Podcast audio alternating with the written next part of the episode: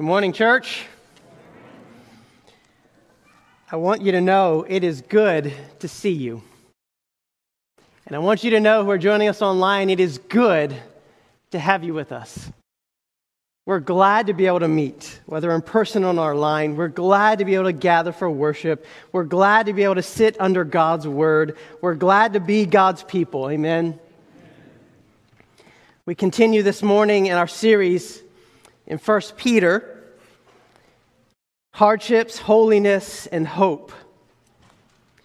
Peter's writing to Christians in the first century who have been scattered throughout the Roman Empire because of persecution. And he calls them in the very first verse exiles. Because that's literally what they are. They have no home. They've been scattered from their home. They don't, they don't, they're not in community with their own people. They've, they've been set, scattered all throughout. And, and he's telling them it's okay. That's who you are. And he's, and he's telling us that that mindset of exile is exactly how we ought to live here. That this is not our home. Peter wants to teach us that as we live on earth in the midst of hardships, we can still pursue God's holiness we can still be the people that have been set apart for God. And throughout the letter, he says, Look, I know you're going through hardships. I know you're going through trials, fiery trials, he'll call them later in the book. And I know the call to, to pursue holiness is hard. But he continues to remind him over and over you have this hope, this amazing hope that will sustain you now through it all until you see Jesus face to face. Today's message is the power of God's word to change us. The power of God's word to change us. In this section that was just read, Peter is calling Christians, us, to love one another. That's the main thrust of this passage. Love one another. But he knows something that we all know intuitively as well. He knows that just telling people to love each other won't magically cause them to love each other. We know this is true. If you are a parent, you know this is true. One of the great challenges of parenting is knowing that even though I, as a parent, I'm flawed, I get it, I, am not a perfect parent, but I, I know that I have much more experience and knowledge uh, about how life works and about just how to be a decent human being than my child does. And yet, at every stage of development, they think they know better. And so I could tell them all I want that they should do something, and my command to them or my telling them doesn't change them and cause them to do it. When you tell your toddler, don't snatch that toy from your friend or from your sibling, what do they say? Mine, right? Mine. Just one word answers, right? It's logical. No, it's not yours. We share. No, mine. When you tell your preteen or teenager why they should, shouldn't make fun of their sibling or their friend or whoever it is, they just roll their eyes and act like you have no idea what life is like. You see, as a parent, I can tell my kids all day that they ought to love others. But telling them isn't enough. I have to actually show them why they ought to love. And more importantly, and this is where Peter is going to, as a Christian, I have to show my children that it's actually impossible to love without a supernatural power greater than them. That's what Peter is telling us here. This is not just a command to love and grow spiritually, which it is. Peter is reminding us we have this power source that will enable us to love and to grow. So, the first lesson God's new life in you leads to love. God's new life in you will lead to love. Look what Peter says in verse 22 of chapter 1. Having purified your souls by obedience to the truth for a sincere brotherly love. Notice that? Kind of a purpose statement. Why have you been purified? For a sincere brotherly love. And then the command love one another earnestly from a pure heart. Having purified your souls by your obedience to the truth. What's he referring to? He's referring to when you got saved, to your conversion. It's another way of saying having believed the gospel of Jesus Christ. Having understood that you are more wicked than you ever imagined, but now in Christ you are more loved and accepted than you ever dared hope, having understood that, having that message purify your heart, ha- having been set apart by God, having been declared by God holy. Remember Pastor Brady? He took that pot. What, we were in a smash pile, literally. And God rescued us out and He made us His own. And by doing that, we are declared holy, set apart. We are who we are now, God's own. And He says, now that you've been set apart for a purpose, here's what that purpose looks like a sincere brotherly love. Meaning, God purifies us spiritually through our union with Christ in order for us to love one another genuinely. Notice brotherly love, the term there. That's Phileo, the, where, where we get the Philadelphia, right? Is the city of brotherly love. That's friendship love. It's, it's coming together kind of love. It's side by side kind of love. It's a caring kind of love. But then he goes deeper. He says, here's the command love one another earnestly. That word love there is the word agape. It's a deeper kind of love than brotherly love. It's a, it's a sacrificial, loyal love. It's a love that I'm going to stick with you no matter what. It's a love that says, even if you hurt me, even if we hurt each other, we're not going anywhere. We're committed to each other. Why? Because love bears all things, hopes all things. That kind of love never fails. That's what he's calling them to. He's making a connection back to the previous section when he called us as Christians to pursue holiness.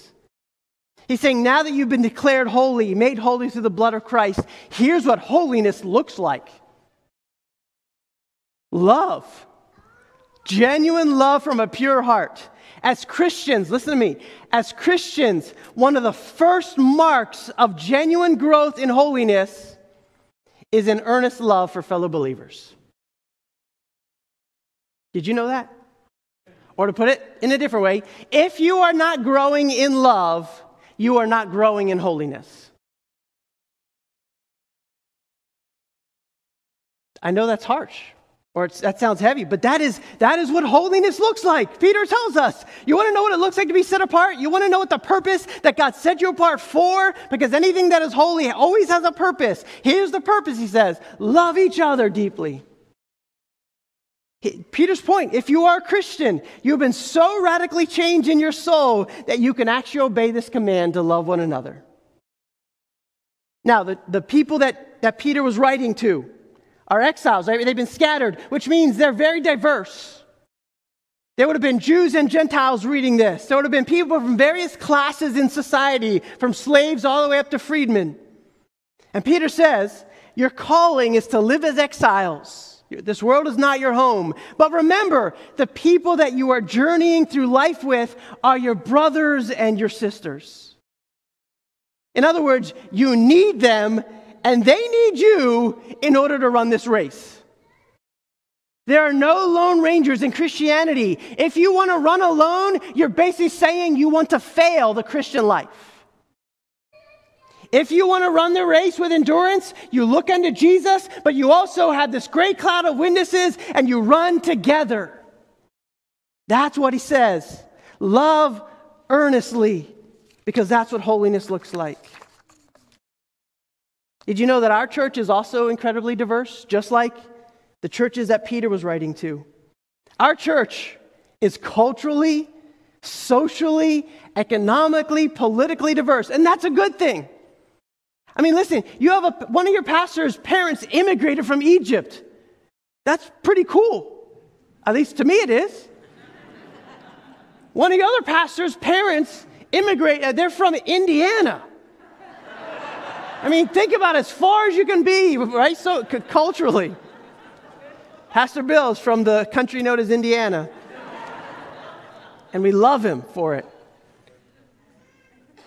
We are incredibly diverse politically, economically, however you, where we, where we live. And that's a good thing. You know why that's a good thing? Please understand this. It's a good thing because it shows that those things are not what unite us, but Jesus does.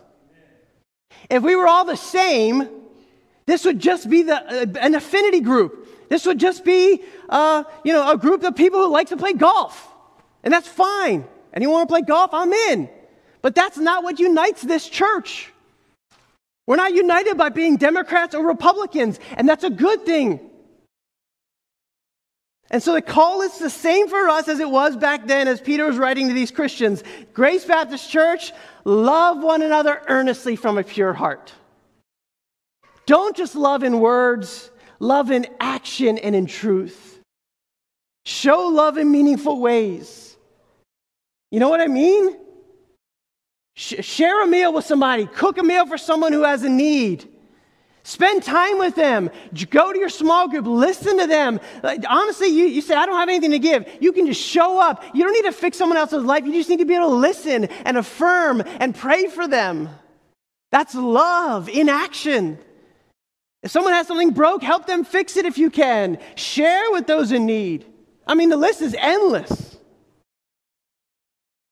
By the way, Peter didn't just make this up himself. He's not like saying, What, what does holiness look like? What is the mark of a true Christian? Ah, I think it's love. No, he got it from Jesus. Jesus, the night he was betrayed, the night he instituted the Lord's Supper communion, the night he washed his disciples' feet, including Judas, Peter heard these words from the mouth of Jesus A new commandment I give to you, that you love one another just as I have loved you, you also ought to love one another. By this, all people will know that you are my disciples, if you have love for one another. Do you see that Jesus is essentially saying he is giving the world permission to judge the genuineness of our faith by how we treat one another? How do you know you love God? By loving God's people. By loving God's people. This is what holiness looks like. This is a major part of what holiness looks like. So I'm asking you, how are you doing in this? Are you loving your church family? Are you loving the body of Christ? Is it genuine love? Is it sincere love? Is it love from a pure heart? You're not looking for something in return? Is it sacrificial love where it gives up something? Is it generous love? I'll just say this our church is an amazingly loving church. I've seen love in action in so many different ways. When someone is hurting, this church comes alongside them, comes alongside them and bears their burden. When someone is caught up in sin, brothers and sisters come alongside them, warn them, exhort them, pray for them, and help point them to Jesus, the one who can purify their heart. When someone is confused about the faith, they patiently walk through life with them, helping them. When, when uh, I've seen it over and over, you give physically, you give spiritually, you give emotionally, and I praise God for this church because you have loved me and my family well in the process. Peter says, Christian, this kind of love is so beyond what you can do in the flesh that it actually requires a new birth. And that's exactly what, he, what God has done. He says, We are born again, verse 23. Born anew, not of perishable seed, but of imperishable. In other words, we're all born physically, but we know that these bodies wear out. We know that they don't last forever. But Peter's saying we have a new birth spiritually that gives us eternal life. Not, not life here on earth that ends, but an eternal life that never ends, a life that cannot, cannot die, and it's the very life of Jesus Christ. And so the command is to love, and the power to love comes from God's gift of new life, your salvation. And as he says that, he then jumps into the next point that God's word in you produces this new life. God's word produces this new life in you. He said, Where do we get this new life from? If God's if God if new life leads to love, where did this new life come from? That's what Peter says. We've been born again through the living and abiding word of God. The Bible, God's word. He says the, the word is living. meaning it has divine power to give new life. And the word is abiding, which means once this word creates new life in us, it has the power to sustain that life forever. I want you to see Peter's logic here because for, for, for me this week, it was hard to see him navigating until I kind of put it together. We're called to love, but we can't love without life, right? Dead people can't love. You need to have life. You need to have spiritual life. You need the power to, to, to love. And so God graciously gives us new life. How does He give us that new life? Through His Word, namely the gospel of Jesus Christ. And when we receive this new life through faith in the Word, this Word will lead to us loving each other because God is love. And Peter then quotes in verse 24 and 25, he quotes Isaiah 40, 6 through 8, which contrasts the fleeting nature of our physical bodies and the eternal nature of God's Word. What he's doing here is he's elevating God's word even over these physical bodies. He's saying, Listen, I know your bodies are sinful and they are failing and they are frail and they will eventually wear out, but he reminds us the word of God will last forever. It is neither faulty like our bodies nor frail and fleeting. It will endure. It is pure. It is perfect. It is strong. It will never fail. That's the beauty and wonder of God's word. Peter says, Don't you see? The word is good news. That's verse 25. It's good news because it creates new life for those who believe it. It's good news because it changes us to be more like Jesus, which is to say, more loving. And he says, Now, now, Christians, you have this supernatural ability to love others deeply from the heart. You don't have to fake it, you don't have to cover up. Even those who are hard to love, you can now love. Even those for whom it is costly to love, you can now love because the word has changed you. It has given you new life. And the very life you have been given is a life that has to love. It's the very thing it was created to do. Are you in awe of the fact that God's word produces eternal life in your soul? Nothing else in the world can do that. A new car can't do that. A new suit or new skirt can't do that. A new job can't do that. Even a relationship can't do that. Only God's Word, the good news of His Word, changes us, produces new life. That's why Romans 10 17 says, faith comes by hearing, and hearing by the Word of Christ. Do you cherish this word? Listen, do you cherish this book?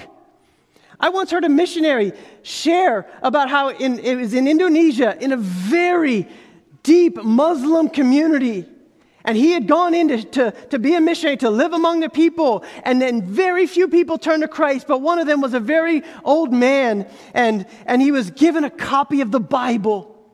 And all he was doing was reading it. And, and they created these bogus charges and they led him before this court. And the missionary was put on trial. And eventually they put his coworker, who was an Indonesian uh, missionary, he was put in jail. And this old man was put on trial. And they questioned him and they, and they grilled him. And eventually they decided that the man didn't do anything wrong by this book. And he was, they said to him, the judge says, All right, you may go. This other person's going to go to jail. But you may go, old man. And the old man looked up at the, at the podium because that's where his Bible was.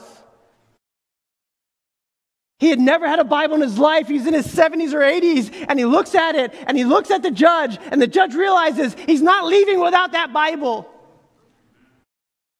This judge hates Christianity and will send his coworker, this Christian missionary, to jail for years after that point. But this guy won't leave without his Bible. And the judge finally says, Here. And the man literally takes the Bible and he holds it to his chest and he looks as if he was, been, he was given a million dollars. And he smiles and he walks out of that courtroom as if he was the, the greatest, he'd been given the greatest gift ever. And in reality, he had been. He had been. And yet, we could care less sometimes about the Bible. I just want it to be precious to you. I want you to see how good it is. I want you to not feel guilty to read God's word. I want you to feel compelled to read it. This word gives life, it, it leads to love. If you're a Christian, your eternal destiny has been changed because you heard this word. And the last lesson delight in God's word and grow. Delight in God's word and grow. Peter says, if this all sounds really lofty, let me bring this down to earth. Right? The command is to love. New life has to lead to love. You get this new life from God's word. If it sounds like he's up in the clouds, 30,000 feet, he says, All right, boom, I'll bring it right down to earth. You want me to put it right on ground level? Here it is. Here's what it looks like. You want, you want to know what this looks like on the ground level? Verse 1 of chapter 2. So put away all malice and all deceit and hypocrisy and envy and all slander. He's saying these are the opposite of love. Malice is anger and bitterness towards someone because they really let you down. It's one thing to be angry at someone because they hurt you. It's another thing to have hatred in your heart towards someone like your mother or your father or your coworker or your very husband because they have wounded you so deeply. There's hatred in your heart. There's evil in your heart toward that person. That's malice deceit, it's lying, covering up. We lie when we're not satisfied with what we have, so we make ourselves look better. Hypocrisy goes alongside with deceit, it means being two faced.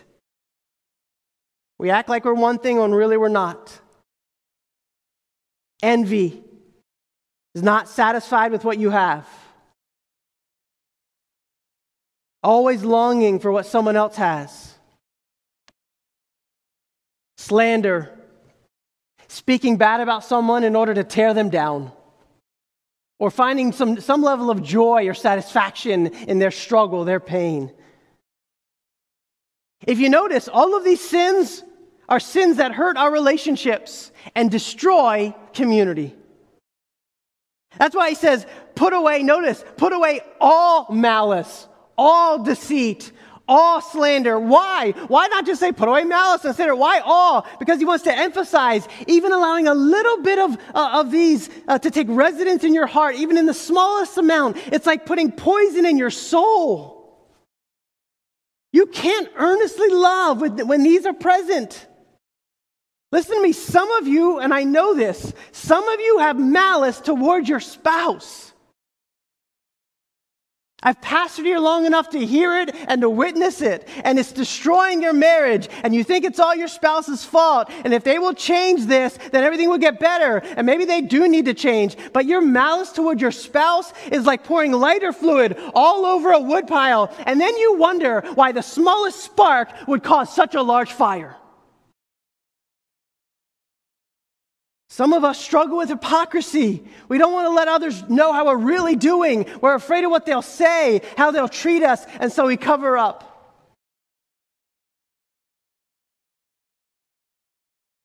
Slander. Good grief. This is like this is like the sin of our generation. This is Social media, it seems now, was made for slander. He said, Well, I'm not on social media. That means I'm not slandering. No, no, no. I've heard you slander one another. People slander, the past, over the years, I've, people slander pastors like it's their job. It's weird. Their pastors' wives, even. You wonder why? Or, why? I read an article this week. More pastors are going to leave the ministry in this next year after COVID than any other time in history, is what they predict. Now, I'm not going anywhere. None of us are going anywhere. Pray for us. You wonder why? Please, please, I'm begging you. Explore your heart, be honest with yourself. You say, What about you, Mark? Here, you know what I struggle with? I struggle with envy. I'm not exempt from these sins. This week I had to spend time confessing the sin of envy. I struggle with wanting what others have around me. When all my college friends are graduate, uh, graduate at the same time and they're in different points of their career and they're different levels of, of economic status and all that stuff, I start to want those things. I start to wonder, why can't I have those things? It's poison to my soul. Peter says, put them away. Put away these sins. But the word put away is a word picture. It means take off a piece of clothing. Take it off, he says. Throw it away. Take it off. You don't keep this around. If this is slander, Mark, if this is envy, then Mark, take it off and throw it away. I don't want it. I don't need it. I shouldn't have it on. He says, don't hang it up in a closet and use it later. Don't fold it and put it in your drawer for later use. Don't just try to put it under the socks and maybe you'll forget it's there. No, you know it's there. And you know when you need to pull it out. He says, put it away, be done with it. He said, but how? It's not easy to put sin away. It keeps creeping up in our hearts. It feels like I've thrown it away, but all of a sudden it just, it, there it is, back in my closet. Doesn't it feel like that sometimes? I thought I put that thing away. How do you put them away? as you pursue earnest love from a pure heart. In other words, Peter will answer in verse 2 how do you grow up spiritually? Look at verse 2. Like newborn infants, long for the pure spiritual milk, that by it you may grow up into salvation, if indeed you have tasted the Lord is good. Peter likens us as Christians to newborn infants. He doesn't mean we're immature or that we're new Christians. He's simply giving us an image of what it looks like as Christians to earnestly desire God's word like a newborn infant desires milk. Our next door neighbors just had a baby a few weeks ago. And he's so stinking cute. I love babies. I want to kiss him and hug him. I can't do it because of COVID, so I have to, oh, from across the fence, I'm like looking at him and doting on him. But man, as cute as that baby is, uh, and I, have seen him several times when he just woken up and he's, you know, he's quiet and still, but I just saw him recently. And he was hungry. And it reminded me how needy babies are. Babies require and demand milk all the time, all day, and even all night. Why not just all day? Like sleep at night and then, no, all day, all night. And I don't even know this half as much as my, my wife knows this, but I do know it. They cry and they don't say, please, can I have milk? They are screaming until they're fed. Why? Because they don't know it. They don't know how else to express. They need it. They literally need that milk to survive. Nothing can replace it. And nothing else can do what that can do for them. That milk is the one thing the baby needs to grow. Newborn infants, notice what he says, long for milk. That word long means to desire with great intensity. Long for the pure spiritual milk. This isn't how other New Testament writers, when they talk about milk versus meat, that's not how Peter is describing God's word. When he says the pure spiritual milk, he's referring to all of God's word. He's saying, just like babies long desperately long and need milk to survive and grow. Christian, you need spiritual milk, the Word of God, to survive and grow. Do you desire God's Word with that kind of intensity? Because here's what his point is by the grace of God, through the very Word of God, you can grow. You can change. You can grow up, notice what he says, into salvation. He's saying, Take heart, Christian. I'm commanding you to do something that's actually possible. Imagine the Bible commanding us to do something we can't do. That would be crushing, wouldn't it? The law itself commands something that it doesn't have power to do. But the gospel of Jesus Christ, when you understand the gospel, receive the gospel, when you hear the commands of God, you can know whatever God has commanded, He is also empowered for you to do. Christian, if God's word is living and abiding, if the word of the Lord remains forever, then my exhortation to you today is this stay grounded in God's word. Stay grounded in it. Invest in what will last forever. If you're looking to get a good return on investment, if you're that kind of type, then just think you can't get a better return than this. You might do well in the stock market, maybe you're into real estate, that's fine. But listen, nothing will get you the return as this. Feast on it. As David says, your word is, is better than honey from the honeycomb, meaning it's sweet. Or Solomon says, Your word is more valuable than rubies or gold or, or, or, a, or a great 401k. Read it, study it, meditate on it, memorize it. Hey, do you know that we actually memorize scripture as a church each week? Did you know that? You say, I know Awana does it. Yep, they do. Awana, U Turn, 24 7, they all memorize scripture. They're all encouraged to get God's word in their hearts. But even as adults, every week we have what's called fighter verses. We take a passage, and, and more recently, what we've done is we take a section of scripture and we're saying, hey, memorize this section with us together. Memorize 1 Peter 1 3 to 9. How you doing? Are you doing it? Start with verse 3. Blessed be the God and Father, of our Lord Jesus Christ. According to his great mercy, he has caused us to be born again to a living hope through the resurrection of Jesus Christ from the dead. If you, I mean, think about if you memorize that, how amazing those truths are. God, why would you do it? Because God's word produces faith. And genuine faith leads to acts of love. God's word changes how we think. It even changes how we feel. You say, My emotions are what they are. No, they're not. God's word, by His Spirit, can change how you feel, how you respond, how you live. The lay elders and deacons were meeting this past Sunday night, and we were looking at this passage together and discussing it. And one of the deacons shared how he got saved later in life. And he, and he said, You know, for, uh, up until I was 30, I was not living as a Christian. I was living almost anti Christian. He said, But when, when I heard the gospel, when I received Jesus as Savior, and I began to read and study God's Word, and he got emotional, he said, God's Word radically changed my life. My relationships changed, how I spoke changed, how I lived changed, everything. And as he was sharing, I was thinking, you, that is exactly what Peter is saying. It's the very proof that what he's saying is true. And I bet every one of us would have a testimony if I asked you to share. Because God's word is that powerful. It can give and empower love, it can cause you to resist temptation. I can say this with full confidence. If you will commit to spending God, time in God's word daily, and I'm looking to children and adults. I don't care if you're four, five years old, six years old, 37 years old, 77, 87. I know we got all ages here. If you will commit to spending daily time in God's Word, you will grow. You will change. I'm not a prophet. I just know God's Word will not return void. Isaiah tells us. It will accomplish exactly what he set out for it to do, and God's Word is meant to change lives.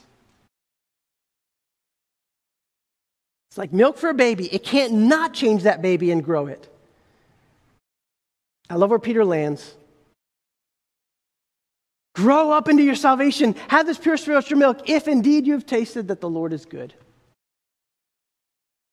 Have you tasted that the Lord is good today? Especially in the good news of Jesus. Have you tasted that the Lord is good? Notice he, does, he doesn't say, Have you read the Bible?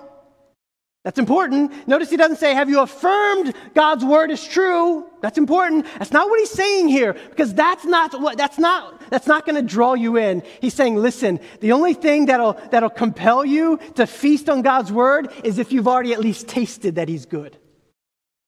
If you've had a taste.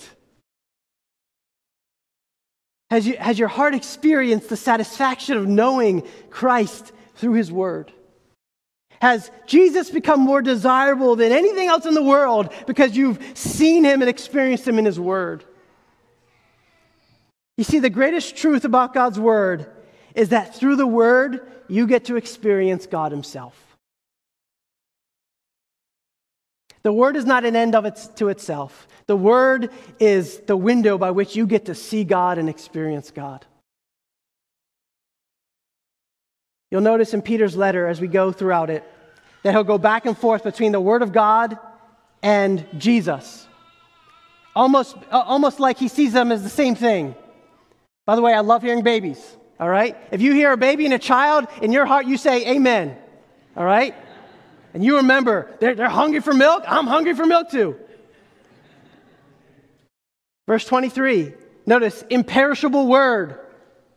Then in chapter 2, verse 3, he's talking about the word being spiritual milk. And then he says, but, and you're tasting that the Lord is good. Wait, I thought he was talking about the word. Now he's talking about the Lord.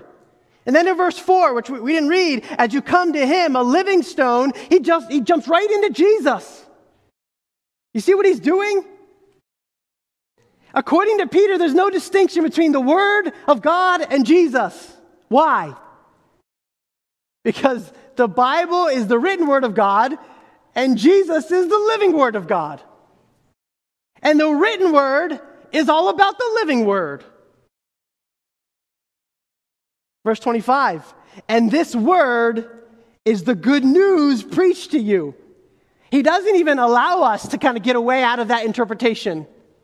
He always points the word back to Jesus, back to the good news. You see, what is the good news?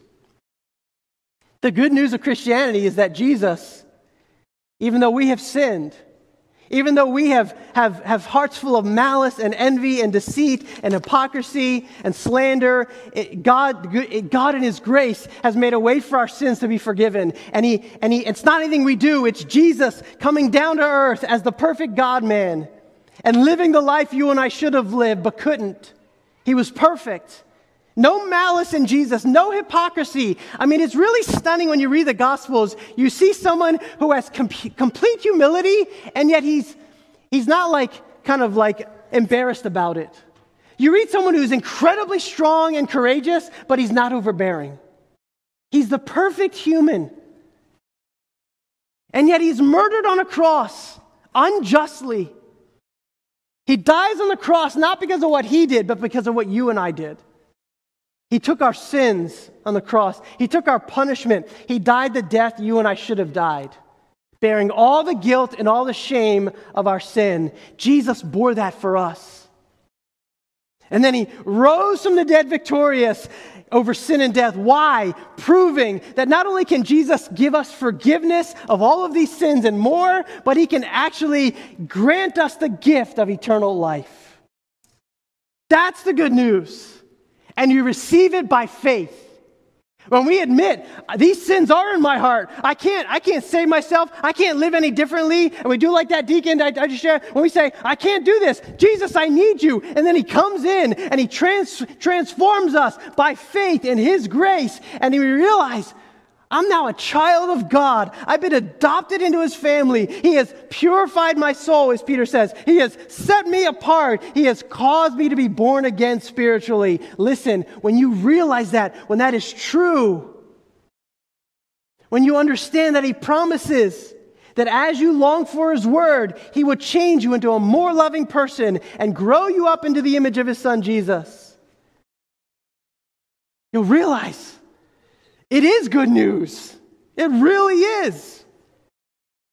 Listen, if Jesus himself, when he was tempted in the wilderness, if he himself said, Man doesn't live by bread alone, but by every word which proceeds from the mouth of God. If he lived by that, how much more us, his followers? Do you believe this? Do you believe we don't live by bread alone, but by every word which proceeds from the mouth of God? That faith comes by hearing and hearing by the word of Christ. And when you get God's word in you, and that through his new life, it will lead to a more loving life. This is the power of God's word to change us both now and forever. Let's pray.